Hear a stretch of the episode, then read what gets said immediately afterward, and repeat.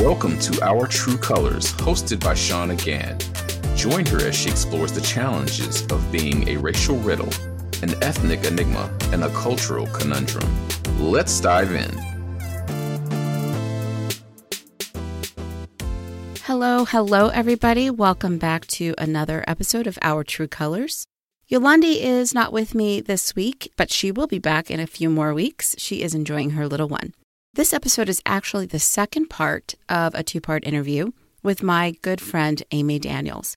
Amy is a master recruiter in the DC metro area, and she has been sharing her story with me of her lived experiences being a Korean woman who was adopted by white parents and grew up in a primarily white neighborhood, white school, and so on.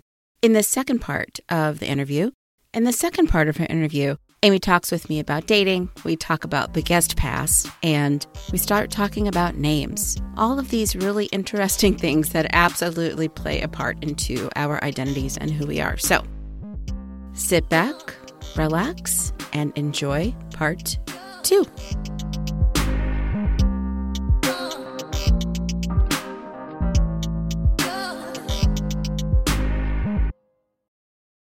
Okay, well, let me ask you about something. So, uh, we talk about identity a lot. And one of the questions that comes up in the DEI trainings that I do, or actually when I'm just working with people, you know, I want them to think about themselves in terms of their own identity, particularly for white folks, because for a very long time, whiteness wasn't even acknowledged as a race or as a culture. Everything outside of whiteness was ethnic It's sort of like everything else that falls out of that, right? It's kind of like when you go to the store and all the black hair care products are segregated from the others, or just like all the international food, they have an mm-hmm. international exactly. aisle.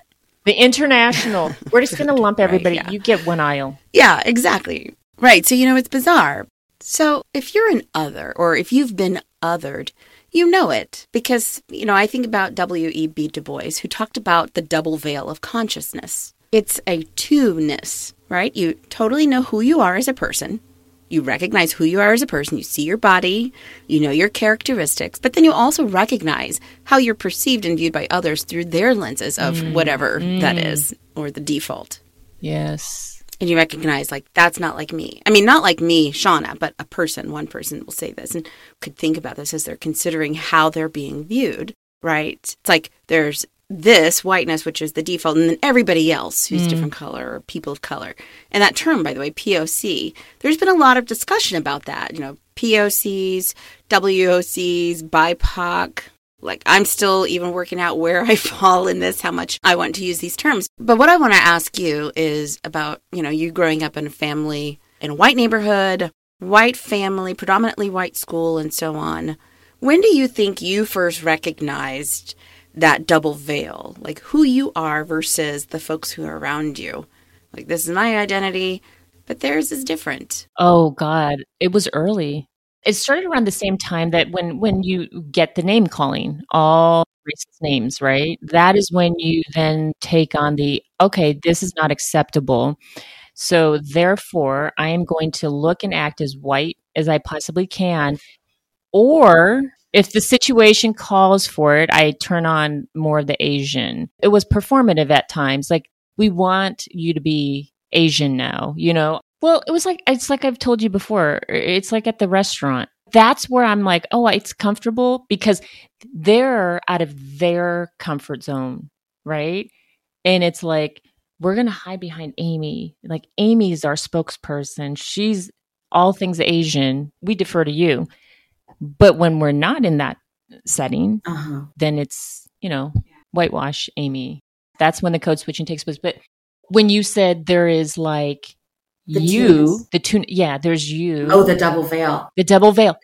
That's a completely different narrative of interaction, too. Mm-hmm you know? Yeah but like white people in america don't have to do that. No no there's many things. Yeah but i mean like in terms of identity for so long white folks did not even see themselves as any race because it was just the norm. Like it was just the way it was. It's like when i lived in new york city had a girlfriend born in Japan and spent some years there, but her family immigrated to the country like when she was still fairly young. So she grew up in American culture. But she and I were talking about dating and how just we were just tr- swapping war stories and things like that. And I remember we were talking about how there's creepy men that just like they only date like a certain kind of person, right? Like it's like I only date oh, Asians, like sort of fetishizing. Yeah. Mm-hmm. And I was like, you know, why was this? Why was this? And she's like, you know, she she said something I'll never forget. She said, you know what, Amy? She said because when people see you, when they see me, when they see us, they don't see us first. They see our race first, then they see us. When I see a white person, I don't say, mm, I'm going to try to, I'm thinking maybe Dutch. Their mannerisms are very you know, German. I don't know. People of color don't do that. We don't do that. White people don't do that to each other. But there's still like, before we open our mouth, because we wear our difference, I'm going to run that layer through the filters of the stereotypes that I know that I have learned. I'm going to process you through these filters. And those filters are Asian, speaks another language, has an Asian family, probably really smart. Maybe she's an accountant. But she was right. She's like, they don't see you, they see your Asianness. That's what she said. She goes, they see your Asianness first, Amy, and then they see you. And then they see you. And that stuck with me because that will never change. I will always, in their eyes, that's who I will be first.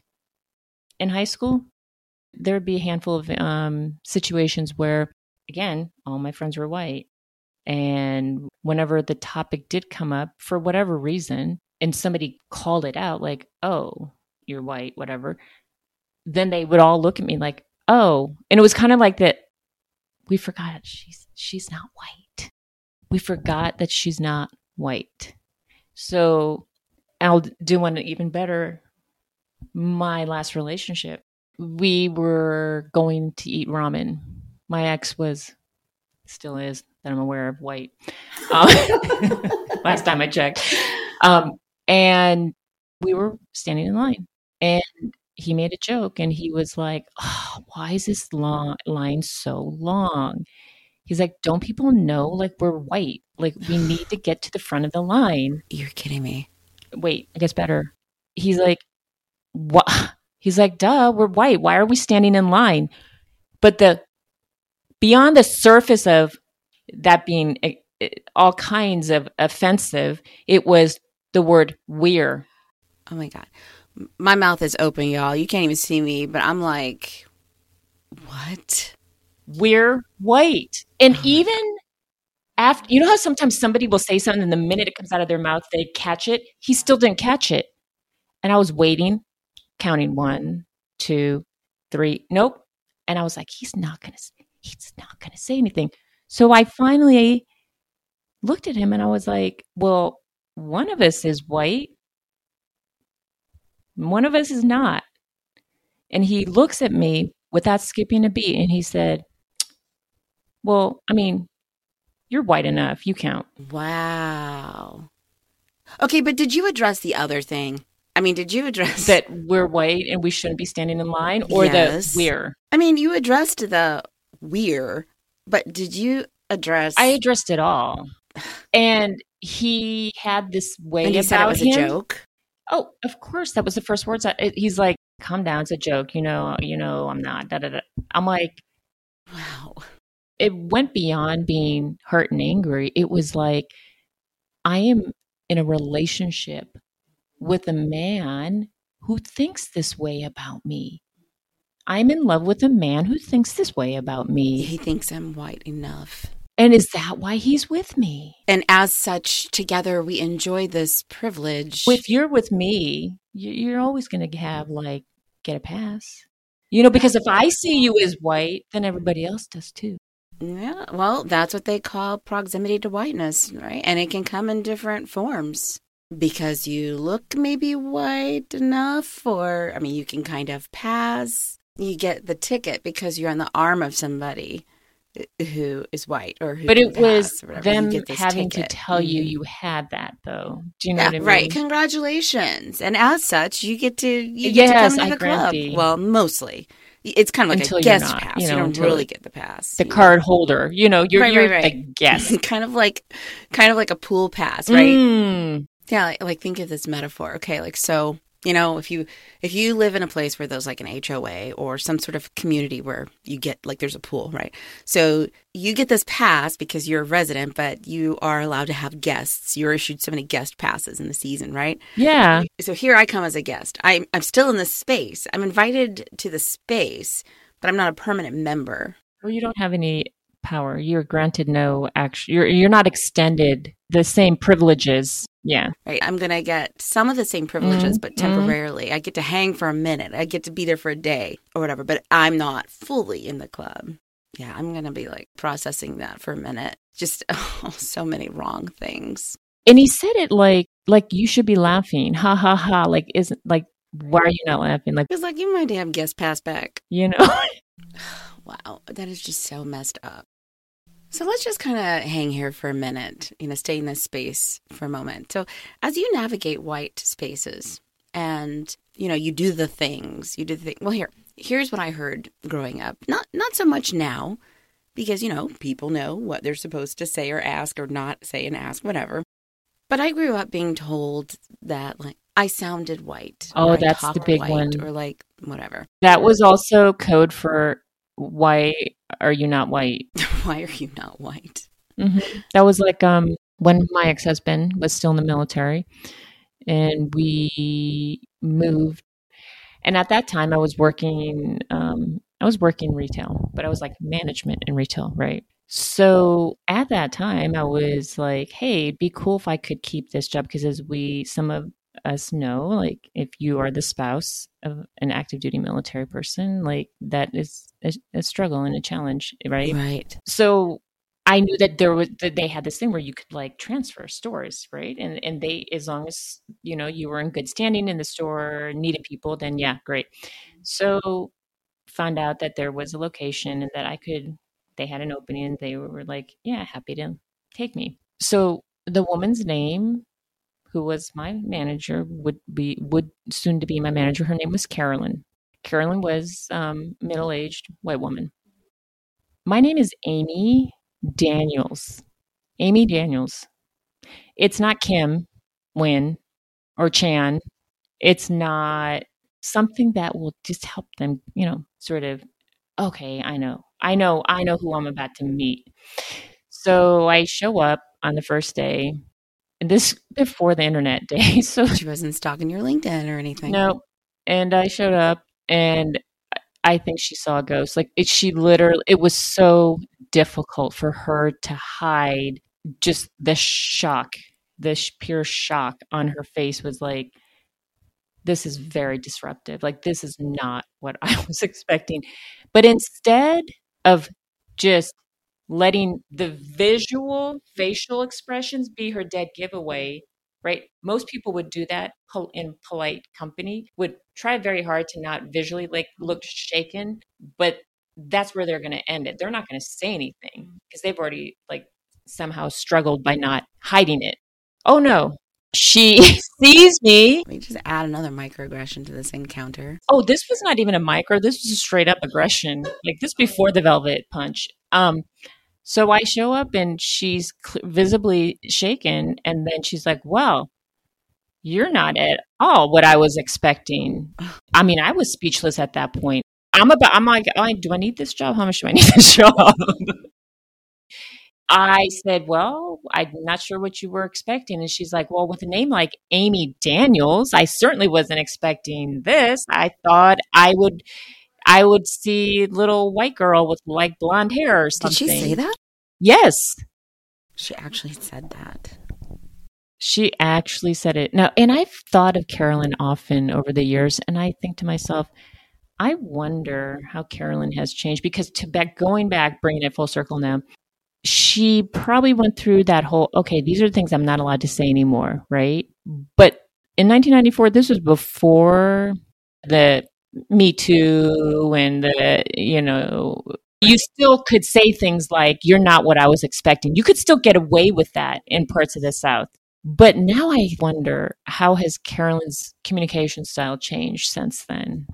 You know, would she, in this day and age, if she was still working, if she's still working, what would she say? What coded language would she use? What coded language would she, what, yes. Or has she figured it out? And I sometimes wonder, like, when she saw everything unfold two years ago, did she kind of reflect and think, when have there been times where I have said or done something so stupid?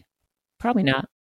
Because I think if you're saying something like that on the regular, I don't even know if that's like an exception. Do you know what I mean? I know what you mean. And and as I contemplate Carolyn, who I do not know, Mm. I think about you know, I'm in I'm in the work of diversity, equity, and inclusion. I'm trained. And I often tell people, like, these are things to avoid saying. These are the no nos, and here's why. And there's a lot of stuff that people don't even know the history of and why it's wrong or offensive. Um, you know, one of the examples I give is about the term the grandfather clause. You know, people will say, like, oh, they were grandfathered, and they don't know where that comes from. Well, the fact is that it had to do with when voting laws were changed and, uh, you know, white folks wanted to restrict black voting. And so basically, what they would say is, okay, well, if your grandfather was someone that was allowed to vote prior to this time, then you could vote. Right? So, what does that do? hmm It sets you up, you know, for these restrictions that are being put into mm. place. But there's other terms, you know, like I watch HGTV and you hear people talk about main bedroom and primary bedroom now instead of master bedroom because that's related to slavery, right? so, mm, you know, yeah. these things have a history. We just don't always look into them. Let me ask you something about, though, on this topic. How would you approach somebody now that used that term? If you knew, like, no, I know that this person, I know that topics around diversity and inclusion are as important to them as they are to me, right? We are of the same school of thought, but they use a term to your point where they don't understand the history or um, the meaning behind it. What is the approach you would take? Would it be the velvet punch, or would you use something more direct, or maybe even more soft? Like, yeah, No, well, kind of like you, what you said. It all depends on context. Like, is this a person who's in the same frame of mind as me and works with me regularly, or is this somebody that I really don't know? You know, sometimes I might do a very subtle thing, like word substitution, in order to model something. Right? Uh, that would be a little bit of the velvet punch. Let's say, for example, they used the word gypped or you know gypsy. You know, people don't really know that that is an insult, uh, particularly um, aimed at people from Romani culture, right? If they don't know that, you know, I might say something like, well, you know, sometimes people do feel cheated whenever, and then blah, blah, blah. Just use some sort of definition or word to substitute that. So I'm modeling what should be used instead of saying the offensive term. Especially if it's in front of other people, right? I don't want to cause embarrassment or have someone um, connect embarrassment to a learning opportunity. context again, exactly, Mhm, So right? context, right? So if it's just me and this person, I I might like, hey, did you know where that word came from? And then I would kind of give the history, and then they might be like, oh, oh my god, I didn't even know, right? And I experienced this. It was sort of a, a situation where I was learning a gender neutral term. I was talking about my family. In fact, I was talking about my nieces and nephews specifically. And the person that I was talking to about this said something along the lines of, yeah, I, I'm an auntie too, and I enjoy my nibblings. Wait, I never And I was like, nibblings? Well, that's new for me. I mean, just because I am in DEI doesn't mean I know everything, right? Like I'm learning new things all the time. So she said this, and I was like, hmm, nibblings. So it's a word that's more gender neutral because it's like siblings, right? It's the niece and nephew, but of your sibling or the children of your sibling. So you take the word sibling, Yeah. which is also gender neutral, right? Mm. You're not saying sister or brother, you're saying siblings. Right, right. So yeah, so that's what a nibbling is. But I had never heard this word before. And the mm. person is somebody that I speak with regularly. We're definitely in the same line of work and it was just the two of us. But rather than say something like, you know, Shauna, like you could use this one word and that would be so much more inclusive, she modeled it, right? Mm. Like I talk about my siblings too, which prompted me to say, well, nibbling, you know? But you have to assume that people are paying attention, though, when you're modeling the behavior. Yeah, I mean, it's very possible I wouldn't have caught it. You know, we have that Right. relationship, and to be honest, I didn't Yeah. ask her about it. I, I didn't go like, wait, wait, wait, back up, back up. I was more like, hmm, let me look this up myself before I look foolish because we also want to save face. Like nobody wants to feel like, oh my god, I just said the wrong thing.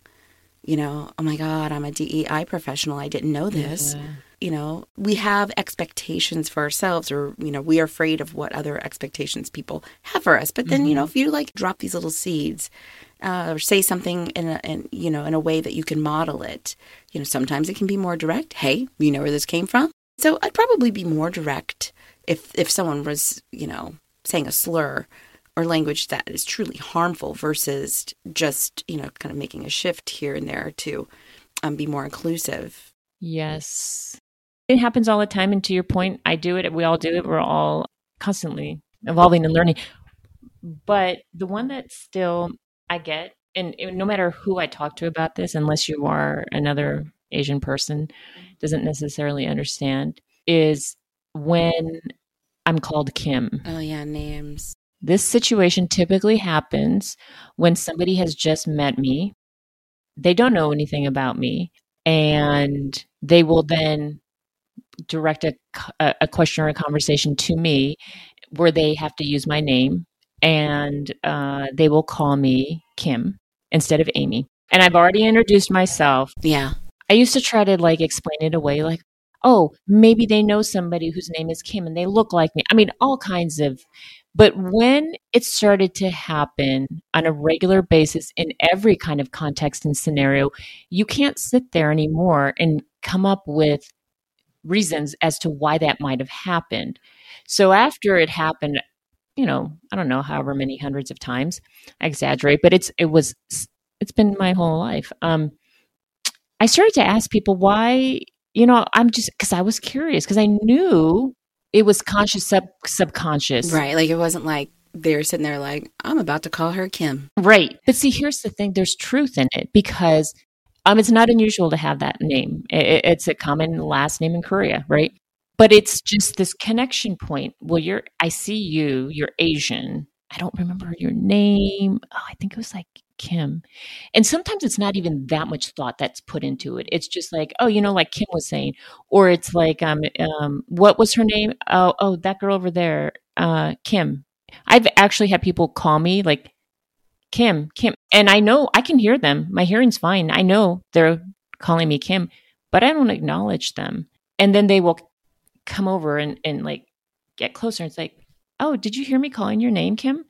And I was like, no, because that's not my name. Oh my God, I'm so sorry.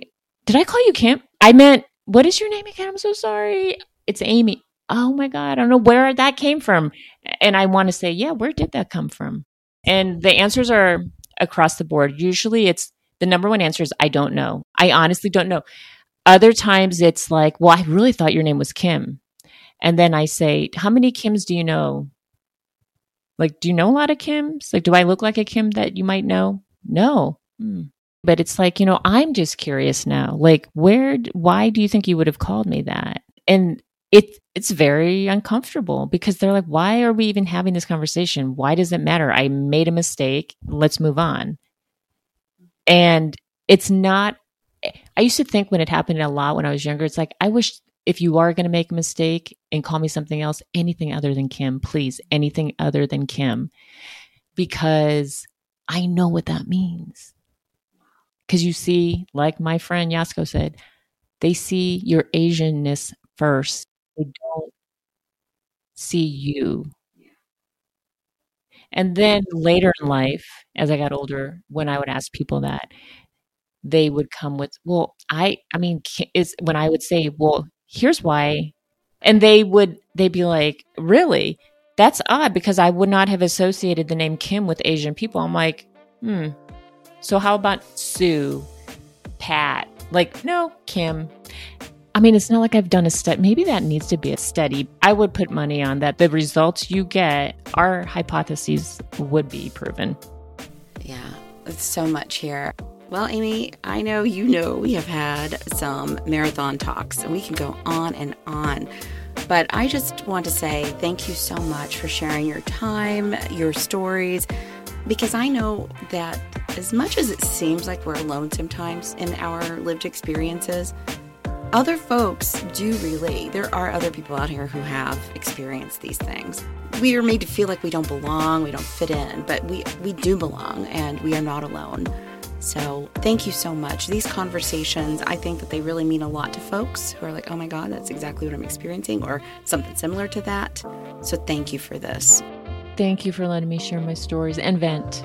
Yes, we need to vent sometimes. This is my therapy. That's our talk therapy. Well, anything else you want to add? No, no. No? Okay. Thank you. Well, thank you so much. It's a wrap. Take care, girl.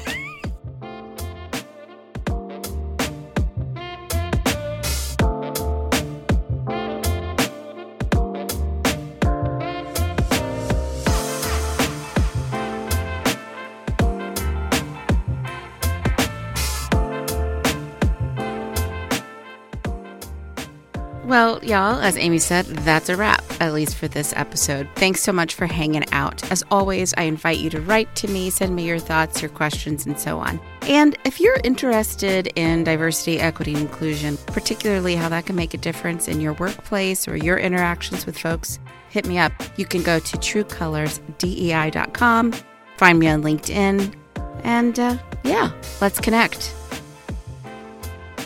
In the meantime, be safe out there, y'all.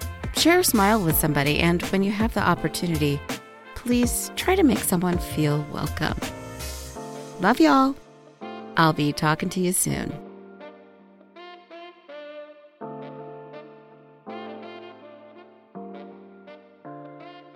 You've been listening to Our True Colors.